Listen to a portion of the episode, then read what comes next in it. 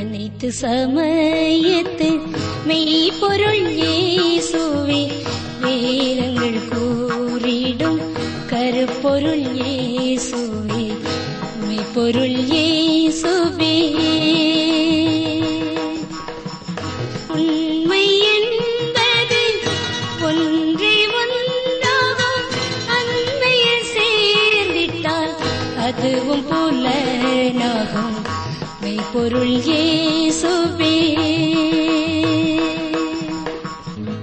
நண்பர்களே நாட்கள் பொல்லாதவைகளானதால் காலத்தை பிரயோஜனப்படுத்திக் கொள்ளுங்கள். பாவம் பெருகி வரும் இக்காலங்களில் பிசாசை எதிர்க்கும் பட்டயமாகிய வேதத்தை நாம் ஆராய்வோமா?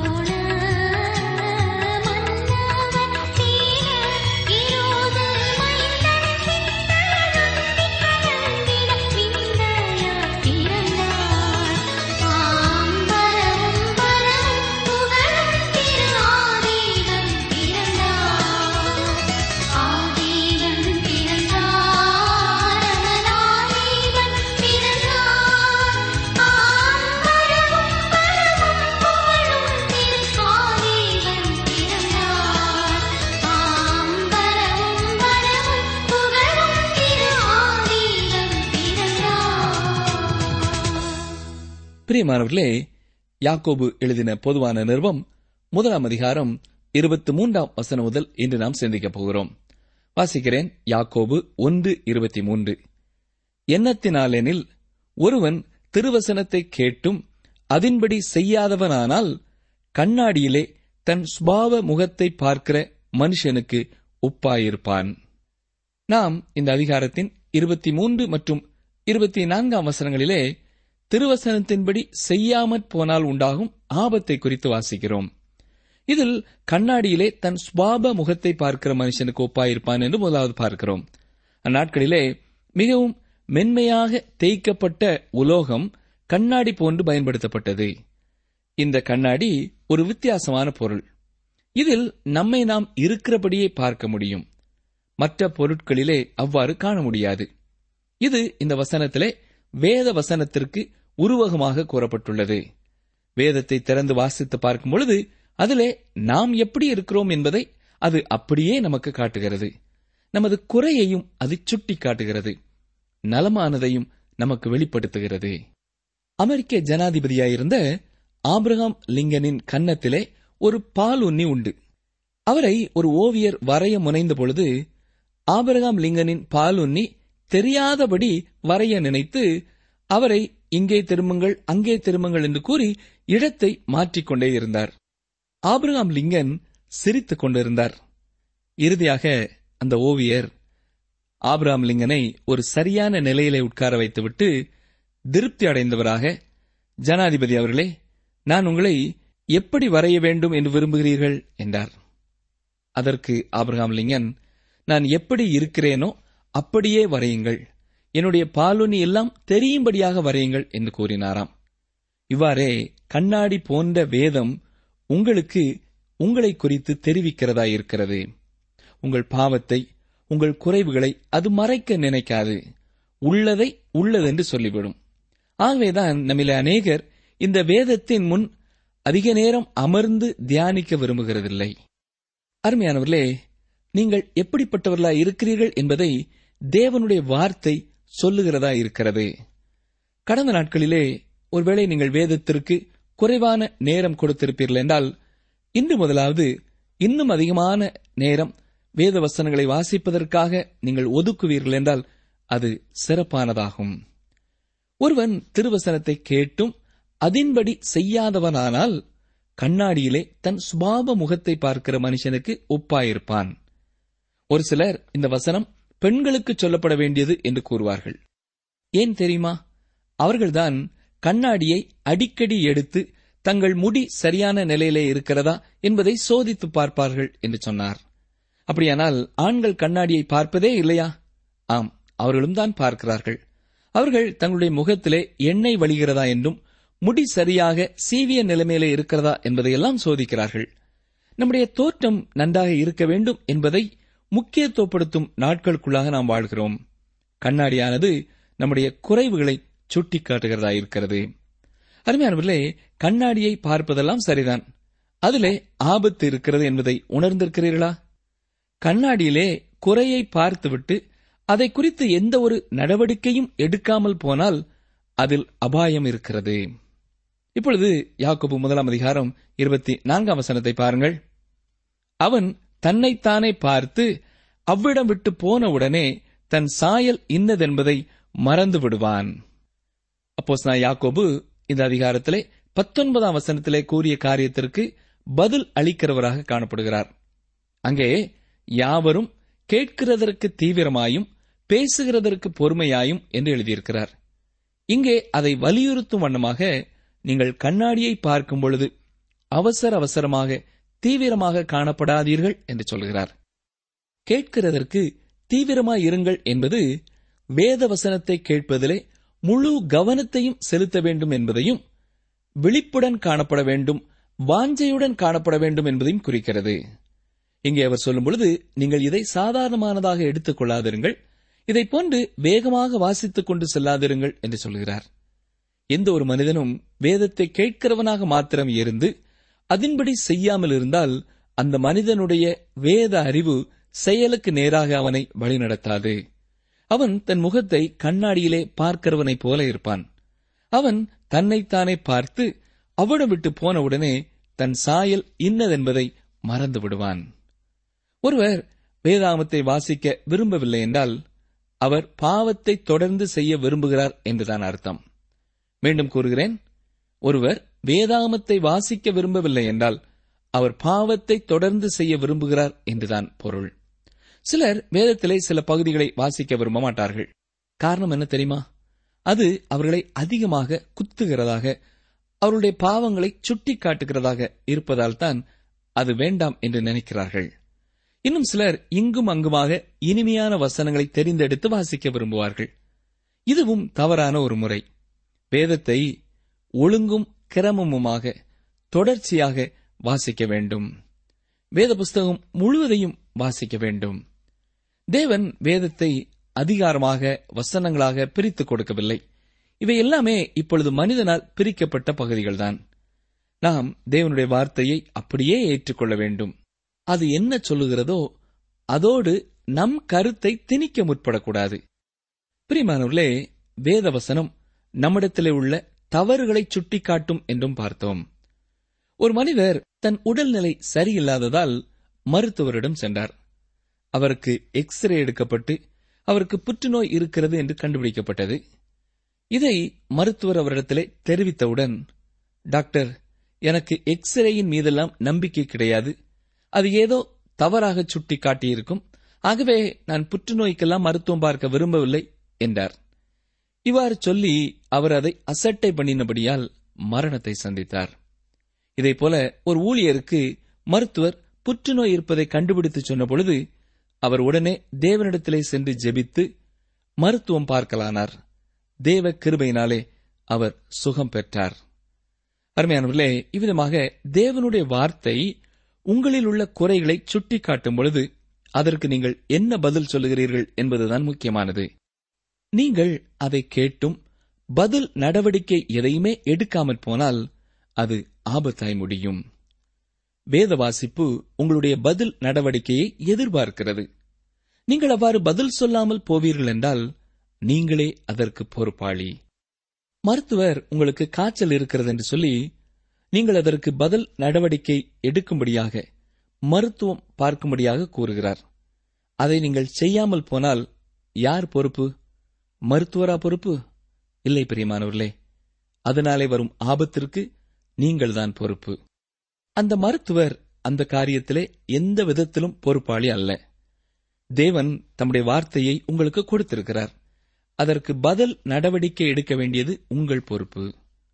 ஒருவன் மறுபடி பிறந்தவனானால் தேவனுடைய வார்த்தை அவனை பார்த்து இங்கே பார் நீ இப்பொழுது ஆவிக்குரிய வாழ்க்கையிலே வளருகிறதில்லை. நீ உன்னுடைய ஆதி அன்பை விட்டுவிட்டாய் என்று சொல்லி நினைவுபடுத்தும். தேவன் இவ்வாறு நம்மை நினைவுபடுத்தி அவரிடத்திலே வரும்படிக்கு அழைக்கிறார். ஆம் அவருடைய வசனம் கண்ணாடியைப் போன்றது. அது நமது குறைகளை வெளிப்படுத்தி காட்டுகிறது. நாம் அதை மறந்துவிடக்கூடாது. அதற்கு உடனடியாக பதில் நடவடிக்கை நாம் எடுக்க வேண்டும். இவரையர் நான்காம் அதிகாரம் பன்னிரெண்டாம் வசனம் என்ன சொல்லுகிறது? தேவனுடைய வார்த்தையானது ஜீவனும் வல்லமையும் உள்ளதாயும் இருபுறமும் கருக்குள்ள எந்த பட்டயத்திலும் கருக்கானதாயும் ஆத்மாவையும் ஆவியையும் கணுக்களையும் ஊனையும் பிரிக்கத்தக்கதாக உருவ குத்துகிறதாயும் இருதயத்தின் நினைவுகளையும் யோசனைகளையும் வகையறுக்கிறதாயும் இருக்கிறது. வேதம் நம்மை வெளிப்படுத்தி நமக்குள்ளாக உள்ளத்தை ஊடுருவிச் செல்கிறதா இருக்கிறது. என்ன ஒரு ஆச்சரியமான வேதம் இல்லையா? இன்றைய நாட்களிலே வேதம் அநேகரால் விரும்பப்படாத புத்தகமாக இருக்கிறது. உலகத்திலேயே அதிகம் விற்பனையாகின்ற புத்தகமும் இதுதான். அதே வேளையிலே குறைவாக வாசிக்கப்படுகின்ற புத்தகமும் இதுதான். நாம் யார் என்று இது காட்டிக் கொடுக்கின்ற புத்தகமாக இருக்கிறபடினாலே இது அநேகரால் தொடர்ந்து வாசிக்கப்படாததாகவும் போற்றப்படாத புத்தகமாகவும் இருக்கிறது. ஒரு மலைப்பகுதியிலே மலை ஏறுவதற்காக அநேகர் வந்து தங்கியிருந்தார்கள். அவ்வாறே அவர்கள் மலை ஏறி சாதித்தவுடன் சென்று விட்டார்கள். இவர்கள் தங்கியிருந்த பகுதியிலே ஒரு காட்டுவாசி என மக்கள் காணப்பட்டார்கள். அவர்களிலே சிலர் இந்த மலை ஏறுகிறவர்கள் தங்கியிருந்த இடத்திலே அவர்கள் விட்டுச் சென்ற பொருட்களை தங்கள் வீட்டிற்கு எடுத்துக்கொண்டு சென்றார்கள். அதிலே ஒருவர் கையில் கண்ணாடி சிக்கியது. அவர்கள் கண்ணாடியை அதுவரை பார்த்ததே இல்லை. அவர் அந்த கண்ணாடியை மிகவும் ஆச்சரியமாக பார்த்தவராக என்னுடைய அப்பா அவருடைய படத்தை வரைந்து வைத்திருந்ததை பற்றி எனக்கு இதுவரை தெரியாது என்று கூறியவராக அந்த கண்ணாடியை வீட்டிற்கு கொண்டு சென்றார். அப்பொழுது அது அவருடைய அப்பாவின் படம் என்று அவர் கருதியதால் குடிசையின் மேல் பகுதியிலே மிகவும் பத்திரமாக வைத்தார். அவர் வைத்திருக்கிறதை பார்த்துக் கொண்டிருந்த அவருடைய மனைவி அவர் சென்றவுடன் தன்னுடைய கணவர் அப்படி எதைத்தான் பத்திரப்படுத்துகிறார்? என்று அறிய ஆவல் கொண்டு அந்த கண்ணாடியை மெதுவாக சென்று எடுத்து பார்த்தாள். பார்த்தவள் பயந்து போனாள். அதிலே சூனியக்காரி போன்ற பயங்கரமான உருவம் தெரிந்தவுடன் ஓ நாம் பயந்து விடக்கூடாது என்பதற்காகத்தான் அவர் என்னிடம் காட்டாமல் மேலே வைத்திருக்கிறார் போலும் என்று எண்ணினாள். அவளுக்கு பார்த்தது தன்னுடைய உருவம் என்று தெரியவில்லை. அருமையானவர்களே இன்று அநேகர் இப்படித்தான் காணப்படுகிறார்கள். வேதத்தை வாசிக்கும் பொழுது இது நம்முடைய ஓவியம் அல்ல இது வேறொருவருடைய ஓவியம் என்று எண்ணிக்கொள்கிறோம் அவ்வாறு எண்ணுவது எளிது. வேதம் உங்களை சுட்டிக்காட்டும் பொழுது இது எனக்கல்ல வேறொருவரை பற்றி சொல்லுகிறது என்று எண்ணக்கூடாது. ஒருவேளை துன்மார்க்கன் என்று வேதம் சொல்லுகிற போது இது துன்மார்க்கனை பற்றி சொல்லுகிறது எனக்கல்ல என்கிறோம். இல்லை துன்மார்க்கனை பற்றி வேதம் சொல்கிற காரியம் உங்களுக்கு பொருந்துமானால் நீங்களும் துன்மார்க்கரே. நாம் அதை வாசித்து புரிந்து கொண்டு நம்மை சரி செய்து கொள்வோம் என்றால் நாம் துன்மார்க்கர் என்ற நிலைமையை விட்டு வெளியே வந்து விட முடியும். அருமையானவர்களே வேதம் உங்களுடைய உருவத்தைத்தான் கண்ணாடியிலே காட்டுகிறது என்பதை மறந்து போகாதிருங்கள். இதனைத் தொடர்ந்து நாம் பார்க்கின்ற இருபத்தி ஐந்தாம் வசனம் தேவனுடைய வசனத்தின் அமைப்பை குறித்து சொல்லுகிறது. யாக்கோபு முதலாம் அதிகாரம் இருபத்தி ஐந்தாம் வசனம் பாருங்கள். சுயாதீன பிரமாணமாகிய பூரண பிரமாணத்தை உற்று பார்த்து அதிலே நிலைத்திருக்கிறவனே கேட்கிறதை மறக்கிறவனாயிராமல் அதற்கேற்ற கிரியை செய்கிறவனாயிருந்து தன் செய்கையில் பாக்கியவானாய் இருப்பான். இங்கே உற்று பார்த்து என்று சொல்லப்படுவது கவனமாக பார்ப்பது ஊடுருவி பார்ப்பது என்று அர்த்தமாகும். சுயாதீன பிரமாணமாகிய பூரண பிரமாணத்தை உற்று பார்த்து என்று வசனம் சொல்லுகிறதை இங்கே பார்க்கிறோம். இங்கே பிரமாணம் என்று யாக்கோபு கூறுவது மோசேயின் பிரமாணத்தை அல்ல கிருபையின் பிரமாணத்தை சொல்கிறார். அப்போஸ் நாய பவுல் பிரமாணத்தை பற்றி கூறும் கருத்தை அப்போஸ் நாய யாக்கோபு இங்கே குறிப்பிடவில்லை. அப்போஸ் நாய பவுல் பிரமாணத்தை குறித்து பேசும்பொழுது அவர் மோசேயின் நியாயப்பிரமாணத்தை பற்றி பேசினார். ஆனால் அப்போஸ் நாய யாக்கோபு பிரமாணத்தை பற்றி குறிப்பிடும் பொழுது அது விசுவாச பிரமாணத்தை சொல்கிறது. பழைய ஏற்பாட்டிலே பிரமாணத்தில் அன்பு இருக்கிறது. புதிய ஏற்பாட்டிலே அன்பில் பிரமாணம் இருக்கிறது. இதை நாம் புரிந்து கொள்ள வேண்டியது மிகவும் அவசியம். யோவான் எட்டாம் அதிகாரம் முப்பத்தி ஆறாம் வசனத்திலே இயேசு என்ன சொன்னார்? குமாரன் உங்களை விடுதலையாக்கினால் மெய்யாகவே விடுதலையாவீர்கள். மேலும் யோவான் பதினான்காம் அதிகாரம் பதினைந்தாம் வசனத்திலே இயேசு மற்றொரு காரியத்தையும் சொல்கிறார். நீங்கள் என்னிடத்தில் அன்பாயிருந்தால் என் கற்பனைகளை கை கொள்ளுங்கள் என்று சொல்கிறார். அதே போல அப்போஸ் நாய பவுலும் கலாத்தியர் ஆறாம் அதிகாரம் இரண்டாம் வசனத்திலே சொல்லுகிறதை கவனியுங்கள். வாசிக்கிறேன். கலாத்தியர் ஆறாம் அதிகாரம் இரண்டாம் வசனம். ஒருவர் பாரத்தை ஒருவர் சுமந்து இப்படியே கிறிஸ்துவனுடைய பிரமாணத்தை நிறைவேற்றுங்கள் என்று சொல்கிறார். இந்த கிறிஸ்துவனுடைய பிரமாணம் என்ன? ஒன்று யோவான் ஐந்தாம் அதிகாரம் மூன்றாம் வசனத்திலே யோவான் எழுதுகிறார். நாம் தேவனுடைய கற்பனைகளை கைக்கொள்வதே அவரிடத்தில் அன்பு கூறுவதாம். நீங்கள் சாலையிலே வாகனத்தை விடுதலையோடு பாதுகாப்பாக ஓட்ட வேண்டுமென்றால் சாலை விதிகளை பின்பற்ற வேண்டியது அவசியமானது. ஆம் விதிகளே உண்மையான சுதந்திரத்தை தருகிறதை பார்க்கிறோம். இயேசு கிறிஸ்துவிலே நமக்கு விடுதலை இருக்கிறது. அதுவே உண்மையான சுதந்திரம். இருந்தபோதிலும் நீங்கள் கிறிஸ்துவுக்குள் இருந்தால் நீங்கள் அவருக்கு கீழ்ப்படிய வேண்டியது அவசியமானது. அவருடைய கற்பனைகள் பாரமானவைகள் அல்ல. கடுமையானவைகளும் அல்ல. அதே வேளையிலே நீங்கள் தேவனுடைய பிள்ளைகளாக இருப்பதனால் உங்களுடைய சுதந்திரம் பத்து கட்டளைகளை மீறி போகலாம் என்பது அர்த்தமல்ல. அந்த பத்து கட்டளைகள் பலவீனருக்காக சுபாவ மனுஷனுக்காக கொடுக்கப்பட்டது. கட்டளைகளை மீறுகிறவர்களுக்கு பிரமாணம் கொடுக்கப்பட்டது. நியாயப்பிரமாணத்திலே என்ன செய்ய வேண்டும் எங்கே போக வேண்டும் எப்படி போக வேண்டும் என்று சொல்வதோடு கூட அதை மீறுகிறவர்களுக்கு என்ன தண்டனை என்றும் சொல்லப்பட்டுள்ளது. நேர்மையான குடிமக்களுக்கு சட்ட திட்டமே தேவையில்லை. அவர்கள் சமுதாயத்திலே நாட்டிலே என்ன சட்டம் புதிதாக வந்திருக்கிறது என்பதை கூட ஒருவேளை அறியாமல் இருக்கலாம். தேவன் இன்று தம்முடைய பிள்ளைகளை மிகவும் உயர்ந்த ஒரு உன்னதமான வாழ்க்கையை நடத்துவதற்காக அழைத்திருக்கிறார். தேவனுடைய பிள்ளையானது ஆவிக்குரிய சுதந்திரத்தையும் உயரிய நோக்கத்தையும் தேவனுடைய தூண்டுதலையும் உடையவர்களாக இருப்பார்கள். ஒரு விசுவாசியானவன் கொலை செய்யும் ஆசையை உடையவனாக இருக்க மாட்டான். அவன் பிரமாணத்திற்கும் மேலான ஒரு வாழ்க்கையை உடையவனாக இருப்பான். இப்பொழுது அந்த விசுவாசியானவன் இரட்சகரின் அன்பினாலே தூண்டப்படுவான். அவன் அவருக்கு கீழ்ப்படிய விரும்புவான். நாம் எவ்வளவுக்கு அதிகமாக வேத வசனத்தை வாசிக்கிறோமோ நாம் எவ்வளவிற்கு அதிகமாக கற்றுக்கொள்கிறோமோ நாம் அவ்வளவு அதிகமாக அவரை நேசிப்போம்.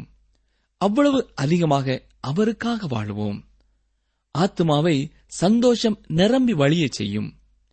செய்ய விரும்பாததை செய்யும்படி சாட்டையாலே அடிக்கப்பட்டு சங்கிலியினாலே கட்டப்பட்டிருக்கும் அடிமைகள் அல்ல நாம். தேவனுக்காக வாழ விரும்பும் நாம் ஒவ்வொருவரும் அவருடைய வேதத்தை நன்கு அறிந்து புரிந்து வைத்திருக்க வேண்டியது அவசியம் பிரியமானவர்களே. உங்களுக்கு எல்லா சட்ட நுணுக்கங்களும் அறிய வேண்டியது என்பது அவசியமற்றது. ஆனால் வேதம் முழுவதையும் அறிந்து வைத்திருக்க வேண்டியது அவசியம்.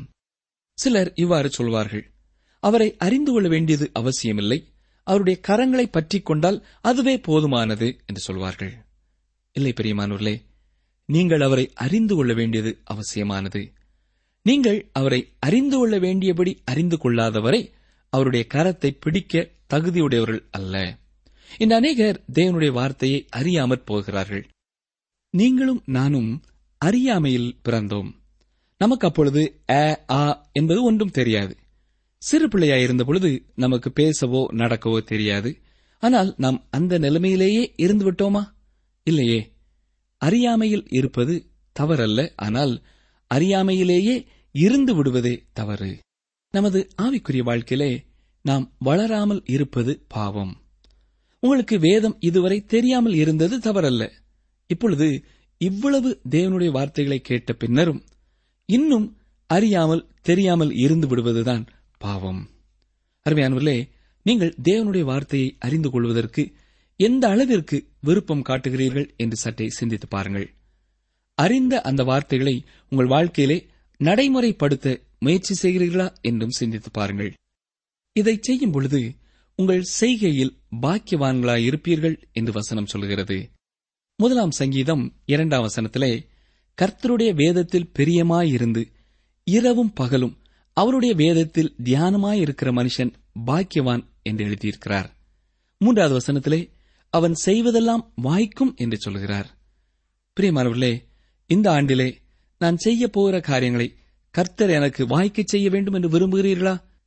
வேத வசனத்திற்கு நான் முக்கியத்துவம் கொடுப்பேன் என்ற ஒரு தெளிவான தீர்மானத்தை இன்றே செய்யுங்கள். நம்முடைய ஆசீர்வாதம் வேதத்தோடு இணைந்தது என்பதை அறிந்து கொள்ள முடிகிறது. வேதம் இல்லை என்றால் நம்மால் ஒன்றும் செய்ய முடியாது. இவ்வாறு வேதத்தை வாசித்து அதை நடைமுறைப்படுத்துகிற மனிதனின் வாழ்க்கை நீர்க்கால்களின் ஓரமாய் நடப்பட்ட மரம் போல இருக்கிறது என்றும் அதை சங்கீதத்திலே நாம் வாசிக்கிறோம். இது காட்டு மரம் அல்ல இது நடப்பட்ட மரம். நடப்பட்ட மரத்திற்கு நட்டவர் ஒருவர் உண்டு. அவர் அதை பராமரிக்கிறவர் உரமிடுகிறவர் செழித்து வளர உதவி செய்கிறவர். இதை எல்லாமே அந்த மனிதனுடைய ஆவிக்குரிய வாழ்க்கையிலே உலக வாழ்க்கையிலே தேவன் செய்கிறார். அது மட்டுமல்ல அந்த மனிதன் ஆவிக்குரிய கனியை கொடுப்பான். அவனிலே கிறிஸ்துவின் சிந்தையாகிய கனி ஆவிக்குரிய கனிகளின் ஒன்பது ருசியும் காணப்படும். இந்த கனியை அவன் எப்பொழுது கொடுப்பான்? தன் காலத்தில். மார்ட்டின் லூத்தர் இதை குறித்து சொல்லும் பொழுது அது எல்லா காலத்தையும் குறிக்கிறது என்று சொல்கிறார். அதாவது மரத்தின் கனிக்கு ஒரு காலம் இருப்பது போல ஆவிக்குரிய கனிகளுக்கு ஒரு காலம் கிடையாது. அது எல்லா காலத்திலேயும் எந்த நேரத்திலேயும் கொடுக்கப்படக்கூடியது. அதே போல நீர்க்கால்களின் ஓரம் என்பது ஒரு குறிப்பிட்ட இடமல்ல. அது உலகத்தின் எந்த பகுதியாகவும் இருக்கலாம். நீர் இருக்கும் இடத்தில் எல்லாம் அந்த இடம் இருக்கும். எனவே ஒரு தேவ பிள்ளையானவன் கனி கொடுப்பதற்கு என்று ஒரு குறிப்பிட்ட இடம் தேவையில்லை. அவன் எந்த இடத்திலே இருந்தாலும் கனி கொடுப்பான். நல்ல சூழ்நிலை உள்ள இடத்திலே இருந்தாலும் அமைதியற்ற போராட்டமான இடத்திலே இருந்தாலும் அவனால் கனி கொடுக்க முடியும். காரணம் என்ன தெரியுமா? அவன் ஒவ்வொரு நாளும் வேத வசனங்களை கருத்தோடு வாசித்து தியானித்து அதற்கு கீழ்ப்படிந்து ஜெபித்து அதன்படி நடக்கிறவன். அவனுக்கு அந்த கிருபைகளை தேவனே கொடுக்கிறவராயிருக்கிறார். அப்படிப்பட்ட செழிப்பான ஒரு வாழ்க்கை உங்களுக்கு வேண்டுமா?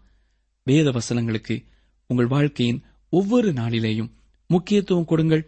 உங்கள் வாழ்க்கையிலேயும் உங்கள் மூலமாய் மற்றவர்கள் வாழ்க்கையிலேயும் பெரிய ஆசீர்வாதங்களை நீங்கள் காண்பீர்கள். கர்த்தருடைய கிருபை உங்களோடு இருப்பதாக. அமேன்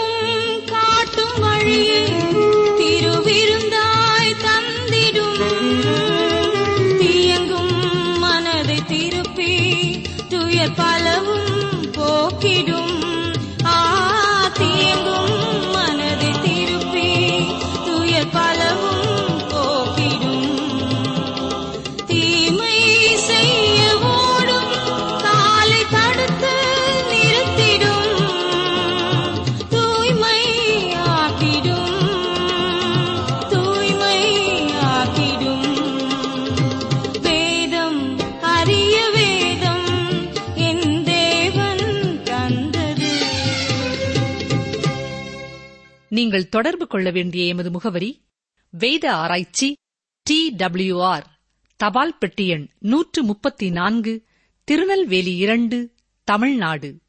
எங்கள் தொலைபேசி எண் தொன்னூற்று நான்கு நாற்பத்தி இரண்டு இருபத்தி ஐந்து இருபத்தி ஆறு இருபத்தி ஏழு மற்றும் ஒரு தொலைபேசி எண் ஒன்பது ஐந்து எட்டு ஐந்து நான்கு ஆறு பூஜ்ஜியம் நான்கு ஆறு பூஜ்ஜியம். எங்கள் இமெயில் முகவரி Tamil DTP at radio eight eight two dot com